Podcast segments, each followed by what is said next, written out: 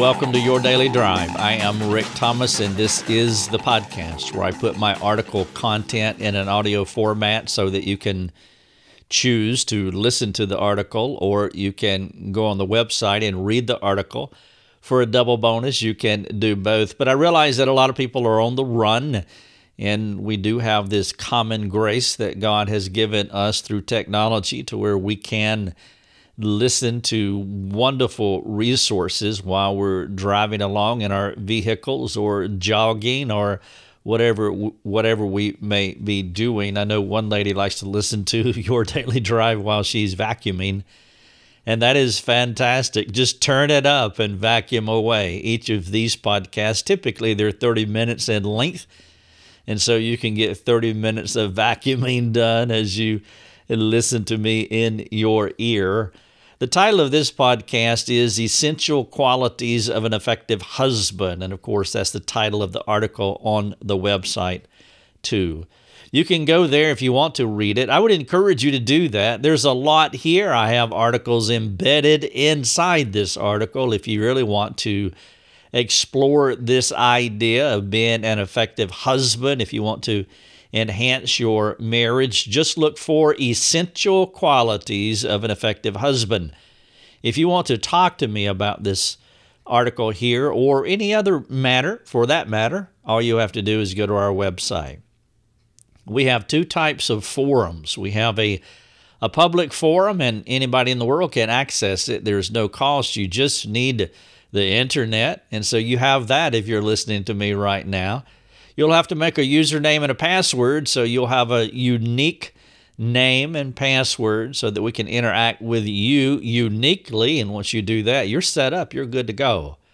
We also have private forums for our supporting member community. We have a small community of folks who underwrite this ministry, and by the way, if you're not helping us, let me make that appeal right now. Would you support this ministry? If you have benefited from it, if you see potential here where it can help people. We reach hundreds of thousands of people every year, literally hundreds of thousands of people. We are a missional ministry. We come alongside the local church, supplementing, helping the local church to do Christianity more effectively. And if you would like to support us, please go to our website and do that. We need more people in our supporting community. I have a lot of ideas, and we have a lot of requests, by the way. A lot of folks ask, hey, can you do this? Can you do that? Can you add this and add that? Well, yes, we would love to do that, but we need support in order for that to happen. And if you would like to support us, I would really appreciate it. And so let me give you a warning here in this podcast, because each podcast, each article, if it's a good article or a good sermon, a good lesson, it's going to have one good point. You want to make one point. A sermon, an article, a podcast, it's like a long pencil. You move down the pencil and you come to a point. You don't have many points, multiple points, because that's really not fair to the reader or the listener. You want to make one good point, and you want to hone in on it and be clear and do it well. Well, I have one point here, and it's to the husbands, not to the wives. Because here's the temptation. I'm going to drive hard in this podcast, and the temptation will be for some husbands to say, yeah, what about my wife? And it does come up. I've been doing counseling for a long time, and I know the temptation. I know the temptation personally for me to begin to addressing the speck before I deal sufficiently with my log. And so I want to make an appeal to you, husbands. Stay in this lane. Let's just talk about you. Let's just make this about you. We'll deal with wives in other podcasts and other content. Love to do that. I've got scores of information on our website about wives, but this here is for the husbands. Guard against jumping into the wife lane. Focus exclusively on you. And if you do that, you'll benefit the most from this podcast here. Essential qualities of an effective husband. I want to start this by talking about my grandfather. My grandfather passed away in 1969. I was 10 years old at the time. He lived right beside us, and so I saw him all the time. My grandfather was an expert gardener. He had multiple gardens of various sizes. This is what a lot of folks did back in those days. They weren't necessarily farmers, as you think about large-scale farmers, even though there are a lot of those. But nearly everyone that lived out in the country, as we did, they had a garden. And my grandfather was amazing when it came to taking care of a garden. Now, I didn't appreciate it at the time because the truth is we had to tend the garden. He had us out there weeding the garden and picking the beans and shelling the beans and doing a lot of work. And so I didn't get the warm and fuzzies back in the day, but now I'm an older man and I reflect back on what he accomplished. And he was an amazing gardener. He took care of his garden and the harvest. Oh my word. We sat on his back porch many a fall, shelling peas and shucking corn and doing all kinds of things with all the produce that he produced. Grandpa was careful. He was meticulous. He was skilled. I'm not sure if a weed ever stayed in his garden more than a day. It was a thing of beauty. From sun up to sundown, he tended his garden. And though he did many other things with his life, he had a particular passion for gardening. Maybe he was just motivated because this is how they fed themselves. And this is also how we were fed since we were on food stamps and we didn't have a lot of money. And so we had a lot out of my grandfather's garden. He knew his business. That's what I'm saying. And he was good at it. He was not obsessive, but he was proactive and caring. He took gardening seriously. The fruit of his hands was on full display, primarily when it was harvest time. He kept one eye on the daily needs of the garden while keeping the other eye on the future harvest come fall. With the end in mind, he did the daily work that was necessary to satisfy his future hope and expectation. It's an adage, but entirely applicable here. Grandpa got what he paid for because he invested himself in the process. Now, you may be asking the question, why am I telling you this? And that's a fair question. Well, here you go. I'm telling you this because a gardener is an excellent analogy to what a biblical husband should aspire to be.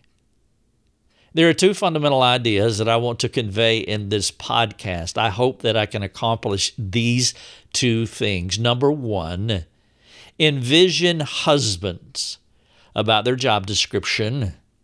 And number two, place the first responsibility of the marriage in the lap of the husband rather than in the lap of his wife. Now, I'm going to come back to this again a little bit later, but I want to say it a second time. This podcast is focusing exclusively on the husband. And so let's stay in this lane. We can talk about the wife at another time and her responsibility. She doesn't get an out. She's not let off the hook, but this is for you, dear husband. And speaking of husband, the word husband is an old word. It comes from husbandman. Perhaps you have heard this word. For those of you who are familiar with the King James Bible, you have heard this word. A husbandman is a husband. In modern parlance, it'd be called a tiller of the soil. We know a husband in our day as a gardener. That's why I'm using the simpler term and just saying a husband is a gardener.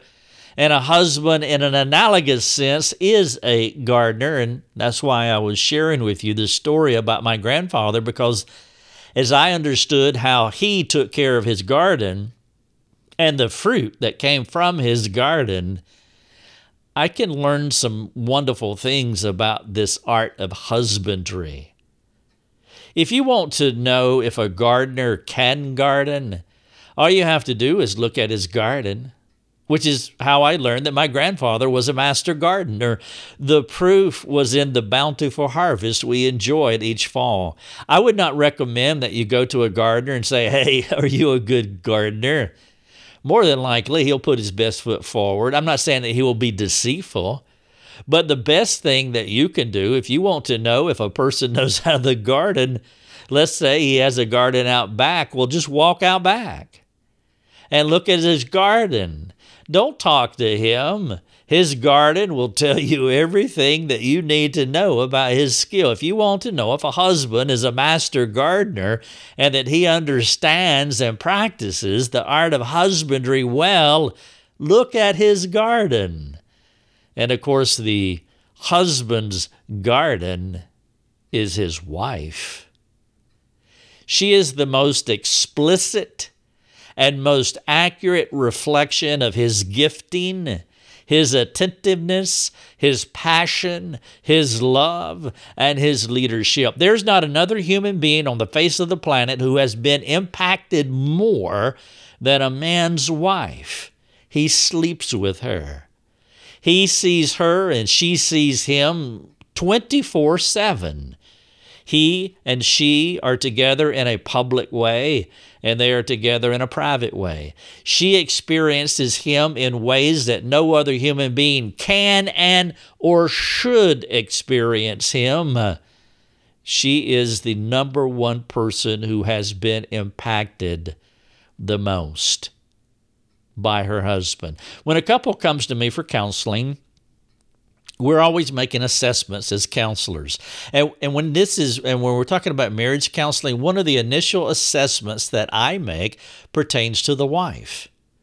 If their marriage is more than a few years old, I want to discern his husbandry ability, his skill, his gifting, his leadership style, and his capacities.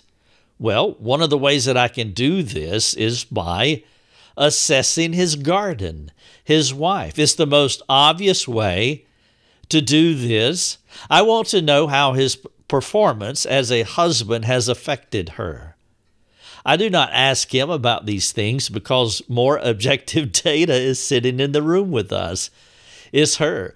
I have counseled many husbands through the years, and I've asked them how their marriage is going. And if I'm meeting them alone, I will get an answer that will be different than if I ask the same question with his wife sitting in the room. It's one of the reasons that I rarely will counsel a husband or a wife by themselves. I want them together. I want to be talking to them together.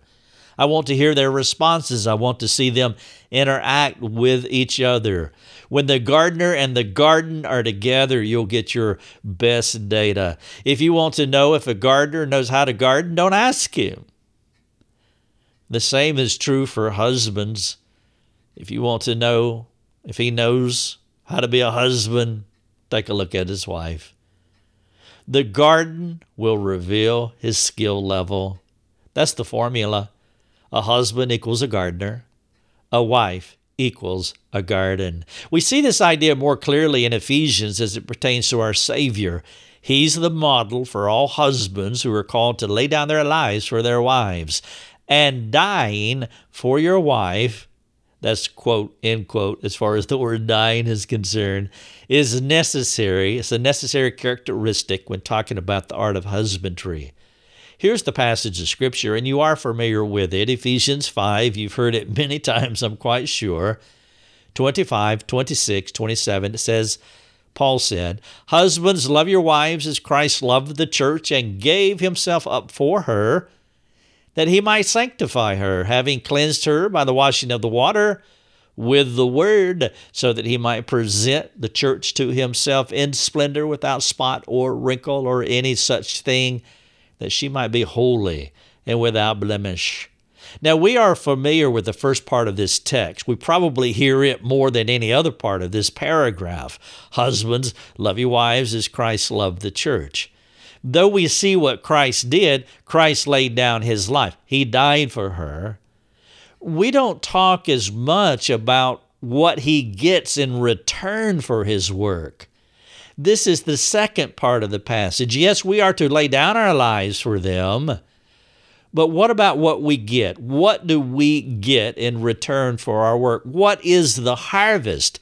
What is the fruit that he receives for his work? Well, 5:27 says that. Listen to it again. That Christ might present the church to himself in splendor, without spot or wrinkle or any such thing, that she might be holy and without blemish. Do you see what he gets for his effort? He will receive in some future day the work of his hands. You could say it this way. He will get a return on his investment. Paul pushes this gospel truth right into the heart of our marriages by giving us an exhortation about how husbands have a responsibility in the overall sanctification and care of their wives. If a man has been gardening, married, for a few years, there will be objective evidence of his labors, as seen in his wife. This data could be negative or positive, or a little of both, depending on the work of the husband. His wife is exhibit A of what he has been doing since he married her.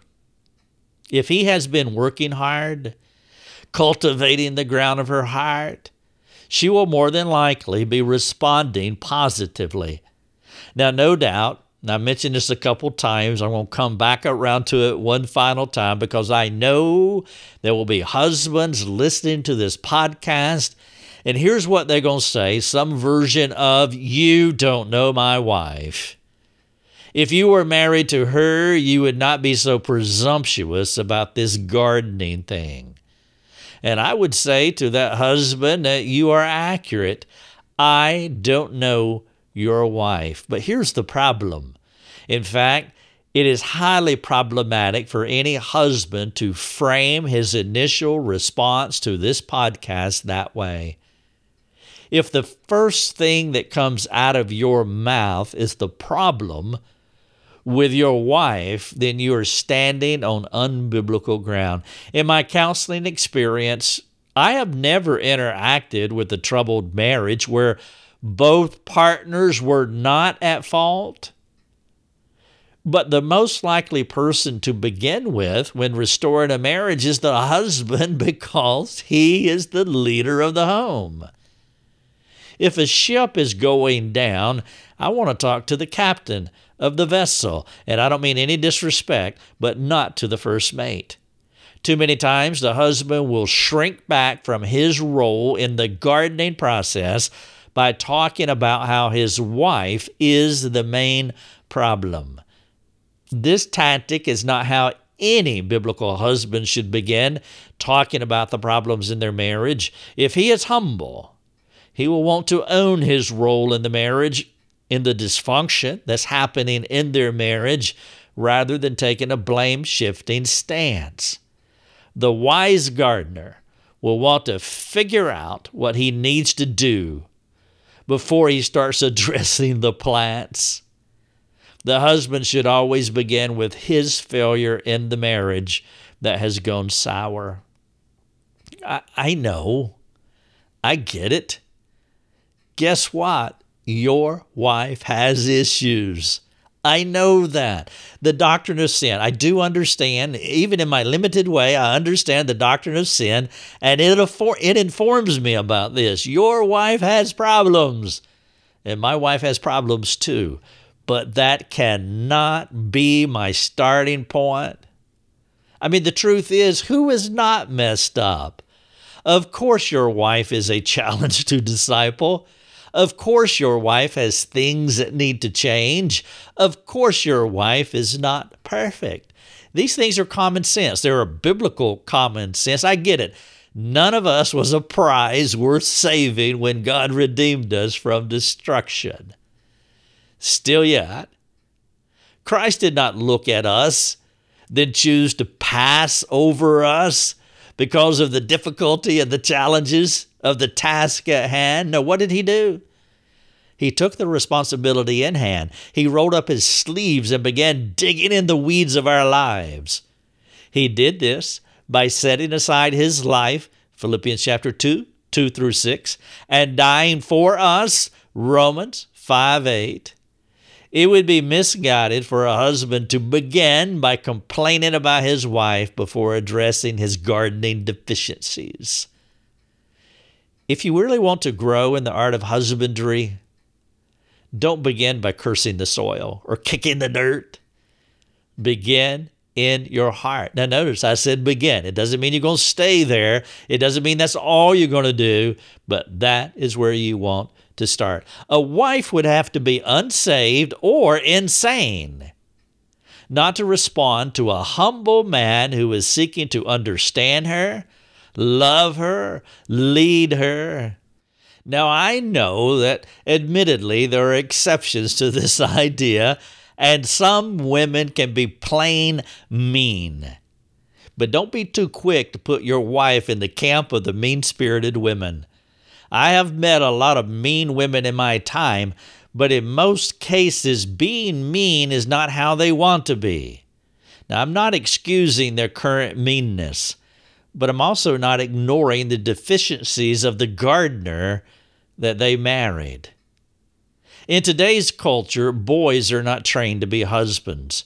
It's almost an assumption that they will unlock the mysteries of the art of husbandry after they are married.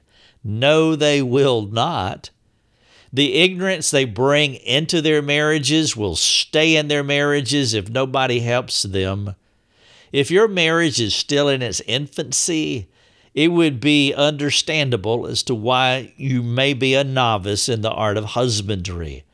It is also understandable that your garden may need more work than an older and mature garden would need. But if you've been married for 5 years or more, your wife is Exhibit A. She is an objective representation of your love and your care, or your lack of love and your lack of care. If your wife has a lot of weeds, and if you're not sure how to proceed, I encourage you to find help. Ask somebody. Ask your small group leader. Ask your pastor. Ask somebody that you have confidence in who is competent in God's Word and knows how to bring it practically to your life. Ask them for help. Spend dedicated time learning the art of husbandry. There is no shame in that. We all must learn at some point. By all means, do not become angry, frustrated, apathetic, or disappointed if your garden is not meeting your expectations. That kind of response will not help your circumstances at all.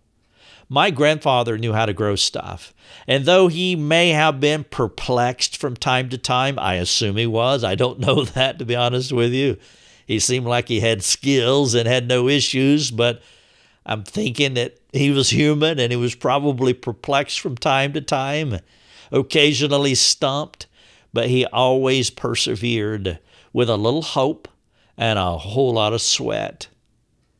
A friend of mine was recently commenting to me how she rarely sees couples who have been married for a while who are apparently still in love with each other. Isn't that a sad commentary on our Christian marriages?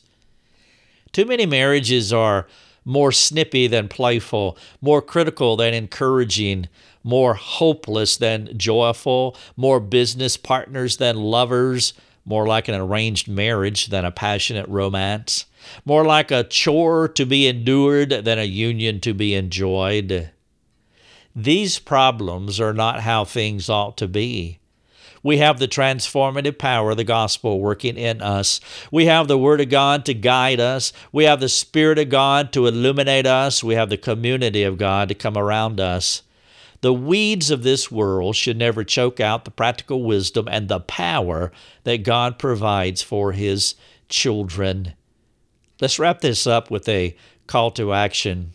Now that you have a vision, let's make it practical. Now that you know that you are a garden and your job is to practice the skill of husbandry, I want to ask you a few questions that I would like for you to think about. Think through these questions and apply them. If you need to, maybe, probably you will, go to our website, get on this article, Essential Qualities of an Effective Husband, and you can print this thing off. You can copy and paste these questions if you want to. You can put them in a journal. Do whatever you need to do to think about. If you are a journaling person, begin writing during your quiet times. If you're not a journaler, find a close friend that you can talk about this podcast with. These questions are for husbands with the hope of changing them first and their marriage next. Question number one, how would you rate your passion for husbandry, and in what ways do you need to change? Maybe you just need to spend time in your closet on your knees begging God to give you a passion for this idea of being a biblical husband. Number two, what is your general assessment of your marriage, and how do you need to change to make it better? Number three, what tools do you need to become a better husbandman? Now, if you don't know what a rake is, or a hoe, or a shovel, or you don't know these gardening implements, you do need to talk to somebody so you can get the tools you need. Number four, what are your husbandry weaknesses? And tied to that, number five, will you go to a trusted friend and ask him to give his honest assessment of you as a husband? Do you have that kind of courage? Do you have that kind of humility? Number six, how much time and in what ways do you pray for your wife? Follow up, will you begin praying more for her in specific ways? Number seven, write out the fruit of the Spirit in Galatians 5:22 through 23. Love, joy, peace, patience, kindness, goodness, faithfulness, gentleness, self-control. Write them down on a list, on a piece of paper from top to bottom, all 9 elements, and rate your wife in each one of these 9 areas. Number 8, what practical things can you do to help her better represent or model the fruit of the Spirit in her life? After you rate her, now how can you help her to better, more effectively model those 9 elements in her life? Number 9, go to your wife and discuss with her what you have journaled or what you have reflected on during your quiet times. What have you and the Lord discussed? Can you share those things? Will you share those things with your wife? Number 10, ask her opinion about all these matters. And both of you pray together, asking the Father for His continued intervening care in your marriage. This is a whopper of a homework assignment, but if you're humble, if your wife is in the place to where you can talk about these things, then go for it. If your wife is not in the place to where you can talk about these things, you can still do this in your closet with your Father, and you can continue to change regardless of what she may or may not do. In the first part of this podcast, I used quite a few words. You wouldn't know them because they were spread throughout when I was talking about my grandfather. Let me list them for you. Here are some of the words I mentioned: expert, careful, meticulous, skilled, tended, passion, proactive, caring, serious, harvest, end in mind, daily work, future hope, expectations, and invested. Those were some of the words that I mentioned at the top of this podcast. As you get through this assignment, what I would like for you to do is to go to that trusted friend, preferably your wife, but if you can't do that, go to a trusted friend and ask him to help you to change in the areas where you need to change. Here are the words again that you can assess yourself. Expert, are you? Careful, are you? Meticulous, skilled, tended, passion, proactive, caring, serious, harvest, end in mind, daily work, future, hope, expectations, and invested. The title of the podcast and the article, Essential Qualities of an Effective Husband. If you would like to talk about these things, jump on our website, rickthomas.net. It would be a pleasure to talk. Your Daily Drive is a production of rickthomas.net, a global community that is seeking to live more productive and inspiring lives. If you'd like to learn more about our community, please go to rickthomas.net. rickthomas.net.